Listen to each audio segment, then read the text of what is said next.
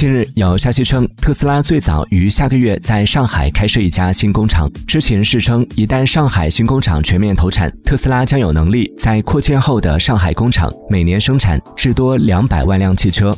目前，上海工厂已成为特斯拉的主要出口中心。对此消息，特斯拉内部人士予以否认。